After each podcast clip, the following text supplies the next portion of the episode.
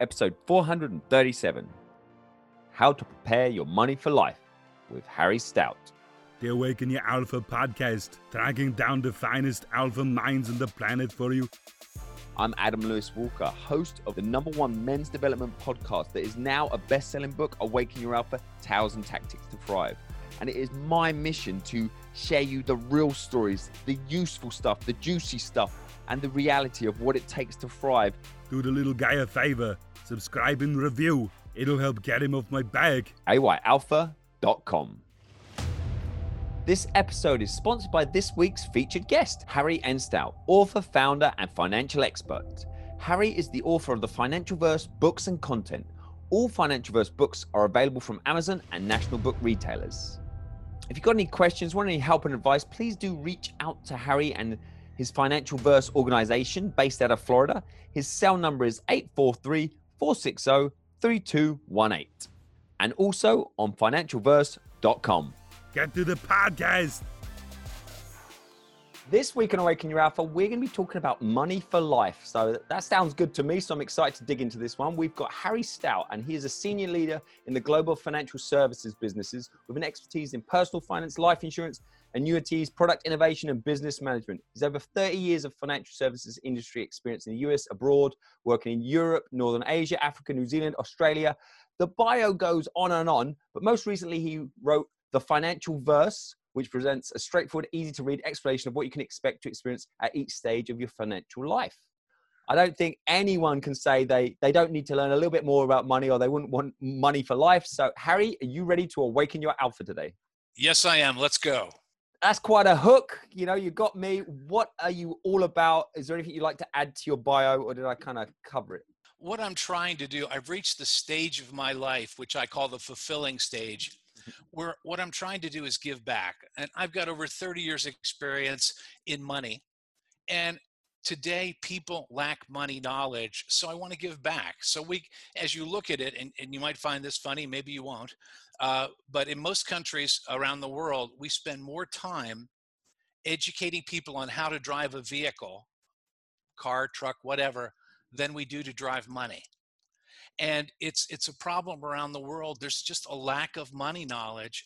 So what i've tried to do with my books and the content that i produce is to really help people understand what a what a financial life looks like and how they need to prepare what they need to do who they can talk to and I'm tr- i try to do it just by talking with people making sure they're in simple terms so they can understand better what they can do to make their lives better was finance always a clear kind of option for you? Tell us a little bit about the journey. Uh, yes, my, my background's always been in uh, around numbers. I, I, started out as a certified public accountant. Please do not hold that against me. A lot of times people uh, don't believe that CPAs are creative. They believe they're just analytical. I'm a creative CPA. So my career has been in the financial services side. I've, I was a CPA for a decade. Uh, after that, went into the financial services business, and I've worked in all sorts of different, all sorts of different aspects of the financial services business around the globe, primarily with advice, investments, helping people. What do you mean by money for life, but also some of the huge mistakes that you see as a you know a financial advisor that obviously seem probably glaringly obvious to you, but you see people getting tripped up by it a lot? Money, money for life to me is no one ever sat down with me when I was a young man and said, here's here's what your life's going to look like here are the stages of your life here are the, the kind of obstacles you're going to come up against the challenges you'll face nor did they say where can you go for where, where can you go for advice so if you look at today's world I, have divided the world into financial life, a financial life into three stages. You'll laugh at these, maybe you won't. Adulting, and that's really and that's from eight from the time you're born up until the time you reach age 30 i call it the journey to 30 mm. and hopefully by age 30 then you're financially on your own. The bank of mom and dad is closed at age 30 and then you move into your striving phase where you're earning you're earning your life's income and I think today, with all the circumstances that we face, Adam, that's going to extend till age 70. Mm-hmm. So mm. most people are going to have to work longer than they've they've thought about, and um, it, it's just the reality of of um, I think it will be declining economic circumstances, tougher time earning money. Money will become much more precious. But the other thing is they're going to have to fund longer life expectancies. And then after they finish that striving stage at age at age 70, they move into their fulfilling stage. And you'll notice I don't call it retirement. I call it the fulfilling stage. And the reason is today, many people want to continue to work. Yeah. They want to continue to work. They find that, or they'll say, "Look, I'll do charitable work. I'll spend time with my family. Yeah, I'll and with, travel." I mean, with technology today as well. when, you know, if you do get older and you don't want to go out and travel around much as, or go to an office now there's so many options to do you know a version of your original job or use your expertise on you know on platforms like this and using technology Oh, sure. And then the other thing is we're all have a lot better health. Yeah. And and we want to keep contributing. We want to keep moving. It's it's a different world. So think about that for a second now. I've got you up, I've got you up, and probably that last stage, that fulfilling stage for most people is going to be age 90 or above. So when you look at it, how do you plan for a long, long life expectancy? You have to think differently than we thought before. And on top of this, this whole pandemic situation really has created a situation where there's a reset for people.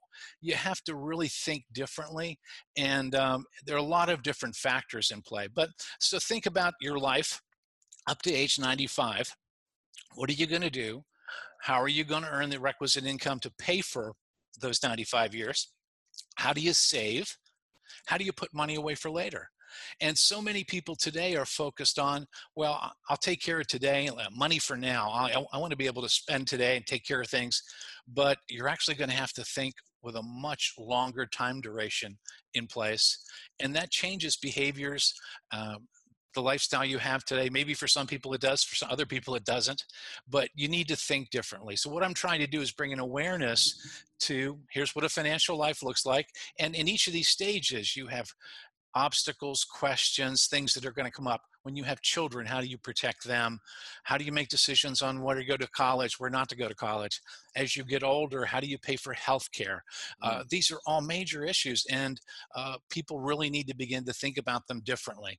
And, and one of the reasons for that, Adam, is I believe that, and, and we're talking today in the United States, um, the United States social safety net is not as is not as robust as as many people think and i think people are starting to understand it. You you can't rely on the government to be your life insurer of last resort your uh, income provider of last resort no, your you, you know all you, you just can't do that. Yeah so I, I, know in, in your book as well, it's made up of, you know, decisions, resources, risk, tools you're likely to count. I mean, would you want to share any sort of key tips or I know you can't share it all. So one of the things, one of two things that you think are really useful uh, and tools and p- things people can start to, you know, apply from listening to this episode? Oh, absolutely. I think one of the key, I mean, two, two key things are you, number one, you have to learn. You've got to learn about money. Now, in our country today, believe it or not, only 19 states require that an individual takes a personal finance course by the time they graduate high school. Only 19 states. And and by the way, if you graduated high school prior to 2010, that might have been nine states. Yeah. So so for most people, there's no formal personal financial education. yeah, and gotten. when I was at school, I was just thinking the, the closest I probably you would have got to that would, would have been maths or math. Yeah, yeah. I'm like, people have been saying this for years. You know, it's such a vital thing, and it's just not really covered in schools. No, it's not. It's not. And then, um, uh, so you drill down and you you see that we don't teach it. On top of that, the average American today only spends 10 minutes a day reading. If you have a knowledge uh, deficiency, a knowledge gap, can you fill it? Well, folks don't spend a lot of time reading. They spend two and a half hours on social media, but they don't spend time reading. So one of the first things that I try to do to people is, is look, you need to spend two. Spend two hours a week learning about money, 17 minutes a day. And you can do that a variety of different ways. You can listen to podcasts. That's, that's one of the things I mm-hmm. promote all website all, there's so much free content and information for you to be to use to begin to get more not more educated about money so around one, that point i mean like there is so yeah. much so how would you because obviously not all of it is good and obviously some of it is just you know different opinions how i mean from your point of view what, what do you think are some credible sources or or even the other way what ones where you think actually there's a lot of misinformation there. It's not your cup of tea. What I do is this in, in my books and in my website, I point out for people a whole list of resources. And what I suggest to people is pick a couple of, I, I gave them a list of about 10 or 15 different podcasts. I said, pick one or two, but you're right. There's a tremendous amount of information out there. What I'm suggesting to you is you can pick a few sources and just get started mm-hmm. and, uh, and do that. So I think that on the media and content side, there's so much there for you, but just pick a couple of things. And there's a number of different sources that you can go to um, that, that are available. In case someone catches this and they don't manage to follow up with your books and, or the, even the show notes, yeah. would be, is there some sources out there that are quite well known or some, whether you think actually the information is not that good or it's misinformation, at least for your philosophy, is there one that you think does it stands out when whenever you oh, yeah. see it, you're just like, oh, I wouldn't yeah. recommend that to my clients, for example? No, what I, what I say to you is this: I would recommend all of the Kiplinger publications, and that's one of the few uh, resources that have been around for decades. That's good quality information for people. They have uh, free uh, free daily updates that you can subscribe to. They have one of the last printed magazines because print's going away. They have one of the last printed yeah. copies. I like that one too, by the way. It's good, and so I think that's a really great source for people. So that's a way to get started, and from there you'll pick up articles a lot of from a lot of different sources sources. Brilliant. So, so the, the, the lifelong learning money side is so, so important for people. You've got to improve your knowledge. So take that two hours a week and spend it learning about money, economics, and what's going on. I think that's really a, a, key thing people can do. Now, the second thing I'm going to tell you is, and and and your eyes will your, your eyes will glaze over. You may fall off your chair. and I describe it a couple of different ways. People really need to have a plan or a budget for their cash flow. They need to sit down and really have an idea of how much cash they have coming in and how much cash they have going out. Typically, if I call that a budget, people will turn off because they believe budgets are constraining, they restrict them in a major way. So, what I describe to people is you need to adopt reflective practices when it comes to your money. How much do I have coming in? Are, am I aware of what I'm spending and what's going out? Mm. Because there are certain basic rules in money, and I, I point this out in my books, that you can't escape. For instance, you can't spend more than you make for a long duration of time and come up with a satisfactory result. It's just yeah. not going to work on the other hand i don't i don't i'm not one of these people that says don't buy that coffee. Don't go to starbucks. Don't do this. They're all your choices. You can decide how to spend your money but all i know is at the end of the day if you spend more than you make it's not a good situation for yeah. you and your future's not good. So i think learning and having a financial plan now when you have a financial plan it's a really great idea to have a to work with a professional work with a financial planner to help you lay out exactly what you're doing because uh, there's an old saying uh, by an old baseball player if you don't know where you're going you may not get there. And having a budget and having cash flow in place it gives you comfort.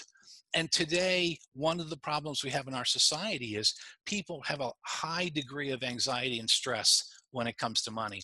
And we see the reports every day. And actually, today, as you and I are recording, there was another report this morning that that's gone up. Uh, people's stress and anxiety has gone up even higher because of the pandemic. Yeah. I can, I can imagine that definitely. And you mentioned that usually you don't sort of say don't buy that coffee and that you know that sort of things, but there are people who just spend and don't have a budget and spend you know, on credit. Your thoughts on the person who is holding off life too much in terms of they're planning for retirement, planning for retirement. They are like cutting back on little luxuries, like minor stuff, and they really feel like it's all about providing for tomorrow and they're never really being present and they're just working, working, working, too much prep. Do you find that a lot? I mean, what's your thoughts around that? And fingers crossed we will get to like 1995, but you know, it's not a given and their, their life may have been spent for this, you know, wonderful retirement that never happens. I mean, what are your thoughts around that? I think what you need to do is there are people like that, by the way. I think they're the minority. Mm. But but you need to sit down and figure out what your financial values are. And what do you want to do today versus what you want to plan for the long term? And I'll give you I'll give you a personal example from me. Um, going back a number of years ago, I lost my father and my brother within a six month period of time. Ooh, not good. Sorry to hear that. Yeah, yeah and I and it was uh, uh, unexpected for both at the same time, my assistant at the company I was working in, her parents, um, uh, she had a really tough time, and her her uh, mother passed away. And it's an interesting story because her mother and father had saved, saved, saved, and this will build on what you're saying. Save, save, save. They uh, father turned 65. They retired. they went on a cruise together on for his 65th birthday, and she passed away six months later. And they had put off uh, they had put off all sorts of travel, everything, key key enjoyment of life until he reached age 65. For I me, hear loads of stories like this. If you set your financial values I have travel's important to me. Used to be yeah. uh, before before before lockdown and quarantine. Uh, so so I think you need to sit down and and develop your values relating to money. And if travel's one of them and you want to balance your life, then build in one or two trips a year. But you also have to put some away for those future days. You can't put none. And that's what so many Americans today, they don't really have any retirement savings. Mm. And, and Adam, the key thing is, and this, a lot of people haven't sat down to do this, but the average social security benefit for people's benefit for people is about $1,700 a month. Not a lot of money. And when you then factor in healthcare costs when you get older, because they do arise, mm-hmm. you don't have a lot of money. If you're just going to use Social Security, Social Security was designed to provide 40% of people's earnings at the time they retire for the for the average person 40% that's not enough to live today So you've got to have your own personal pot of money, your own personal savings. So I, I think that the, in answer to your question in a long-winded way, it's balance. People need to to, to, enjoy today, but they also have to put away money for tomorrow. And unfortunately, healthcare is getting, I mean, our healthcare is getting better. We're, we're living longer. And you watch over the next few years, we're probably, they're going to have a breakthrough. We're going to live even longer because if we can get through the virus, and we find we, we find a way to deal with that in a very positive way. I think you might find uh, they cure other diseases also, and then uh, uh, we all live longer. And um, I talked to someone recently who told me that uh, as we get closer and closer on these things, if we find a way to cure cancer, we'll all live to be 125 years old. And think about that for a second so how long do I work? If I'm if, yeah you eh, you only had cut uh, like 60 65 and then it's like half your life left. Yeah, yeah what, what, what, have I got left? But but these are real things that are going yeah. that are happening as we as we live. So I think it's a I think it's a matter of balance but to have balance you need a plan. When it comes to sort of financial plan obviously we're talking about saving and putting your money in the right place and investing. Do you help people much with maximizing their income? Because you can't invest if you haven't got income coming in. And if you just like scrimp and save scrimp and save another obvious way is to earn more. So what, what are your thoughts around that? Do you advise people of that? Do you have, or is it is it really you deal with people when they they've got the money and then you're sort of helping them plan it and put it in the right places? Well, I think if you look at it, your ability to earn a lifetime income is your number one asset and that's the same for everyone and and really that's your biggest asset that you have is yourself so what I what I say to folks is, look, you've got to keep your skills as as high as they possibly can. We've seen what's just happened with uh, the pandemic. You know, we have 12 and a half million people without jobs. And many of those people are going to have to retrain for a new job. I mean, if there are no jobs piloting planes, and I'm a pilot, I'm going to have to find another field to do. And so we've got a couple of these shocks coming forward. So what I say to people is keep your skills as as um, as high as they possibly can be. Make sure you're employable so that you can earn that cash flow every month. So you you need to do that. And there are going to be times in your life, particularly for younger people, including your sons, they're going to have to retrain a number of times. They'll probably have 15 jobs during their mm-hmm. careers. So the, the, the, the ability to learn, to retrain so you can qualify for new positions is going to be significant. So, um, in, and I write about this. Initially, I thought that um, uh, what I'll call the fourth industrial revolution, all the, the advent of technology and the way artificial intelligence and all these new technologies are coming into, into the fore for us, that's going to dislocate a lot of people from jobs. And on that note, I was I wondering your thoughts between being an employee and entrepreneurship and how they fit and your opinions on that because you know you said like making sure they're employable and then there's I know there's some podcasters uh, you know a friend his, show's called Proudly Unemployable and there's obviously the world is opening up and like you say you can't just rely on the jobs might be gone. The- well, that's a, that's a really that's a really um, interesting question yeah. and, and, and, and, what I mean by that is some people do not psychologically, they're not entrepreneurs. Mm. They're much better off in a, in a corporate environment doing the things that you need to do from a corporate standpoint.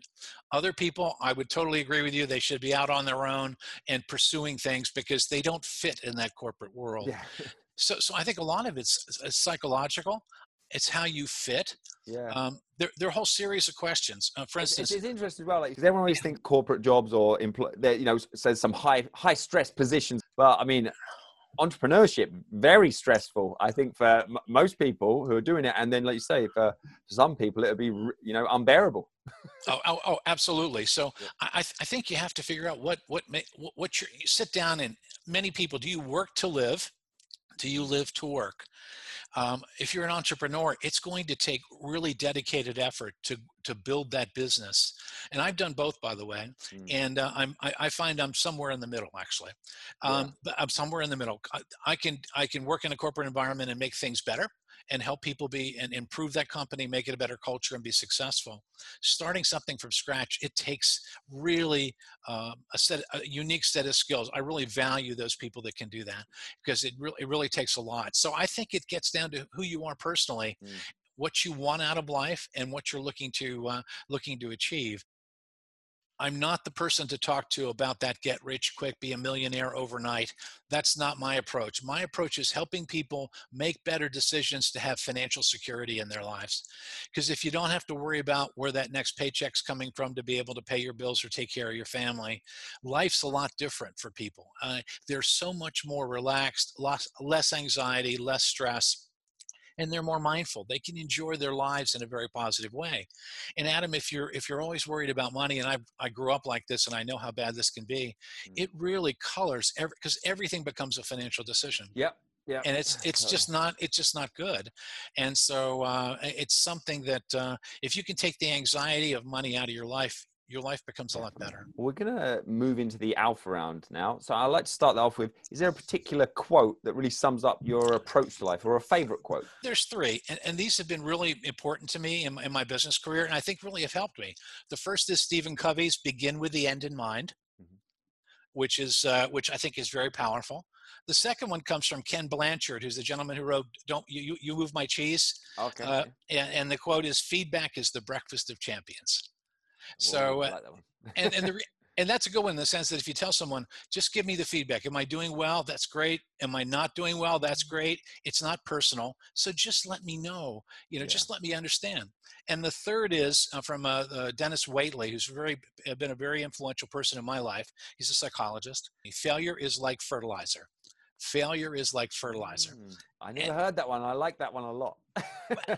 And the and the reason is and i believe you know this you in life you learn more from your failures than you do from your successes as painful as they can, can be. I think well, all the, you know the people I interview, the people who are doing really well is is their approach to failure, and they, they, they take it on as feedback, and they just you know they don't let it hold them back or dwell on it like they're a failure. It's that didn't work that way. They're getting closer to what's going to work. Yeah. and that's and by the way that's works in business works in your personal life how can i get better what can i do to be a better person father uncle son all the relationships i have in my life what can i do how can i be better with money Uh, people are going to make mistakes but did they learn from those mistakes and then position themselves for future success Was there a particularly impactful book for you as you you know gone through your career?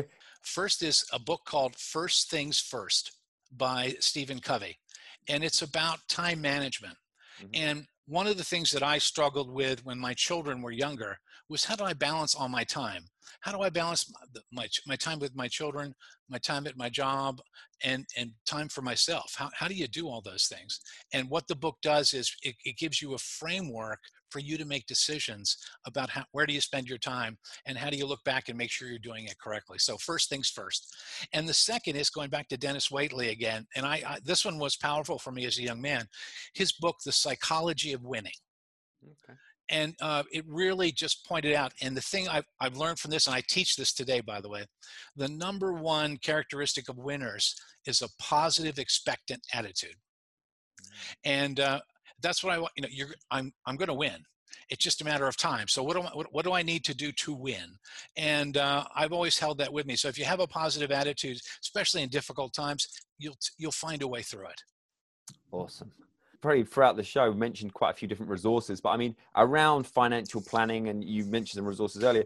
Is there any specific resource you want to share that you haven't shared already, or uh, I know you talked about a habit already of weekly reading and getting your knowledge up? Is there anything else that you feel is left unsaid around the resources that you want to share? I don't have a specific text to give to give Yeah. to uh, to give to you today, and and the reason I'm, I'm I'm really not as clear as you'd like me to be, Adam, is that one of the problems with personal finance is it's personal. And Yeah. for people, ho- ho- if you, I, what I try to do is present enough different things so that people can latch on to a particular subject, technique, or tool to help them improve their lives. So um, your situation is different than mine. Other people we would meet would would have different situations also. So um, that's my thought on that that Yeah. particular topic. on that note, I mean, this is probably very hard, and especially it, it may change from year to year. But are there either investments or things that people who are like they're conscious of money, they're active in their finances in trying to look at and plan for you know the future, mistakes they you think they make, or at this time you think that's not the best place to put your investments, or just some common mistakes. I know you literally just said it's personal and it's very. So is there anything like that? I think it's it's a great question. I think the number one thing people need to do is they they need to be comfortable saying I don't know, and seeking out a coach or seeking out someone to help them. And we kind of avoid that when it comes to money because many times people are afraid to uh, expose their lack of knowledge or their discomfort with a particular area. Mhm. Hey, look, you, you'll go get a coach to help you uh, to to uh, to make you more flexible. You'll go see a psychologist to help you with different issues you've got in your life that are troubling. Talking to an advisor, getting advice, and not enough people do this, Adam. That's really the key because people can help you and coach you. These are not evil people. They're they're there to listen to you, to help you be to, to get to the outcomes that you want. So I think the, the number one thing that people don't do that they should do is ask for help. Yeah. Well, I mean, on that note, in your financial life, what has been your most challenging time where you're like, because again, just because you're in that realm, obviously, I'm sure everyone has struggles at different points.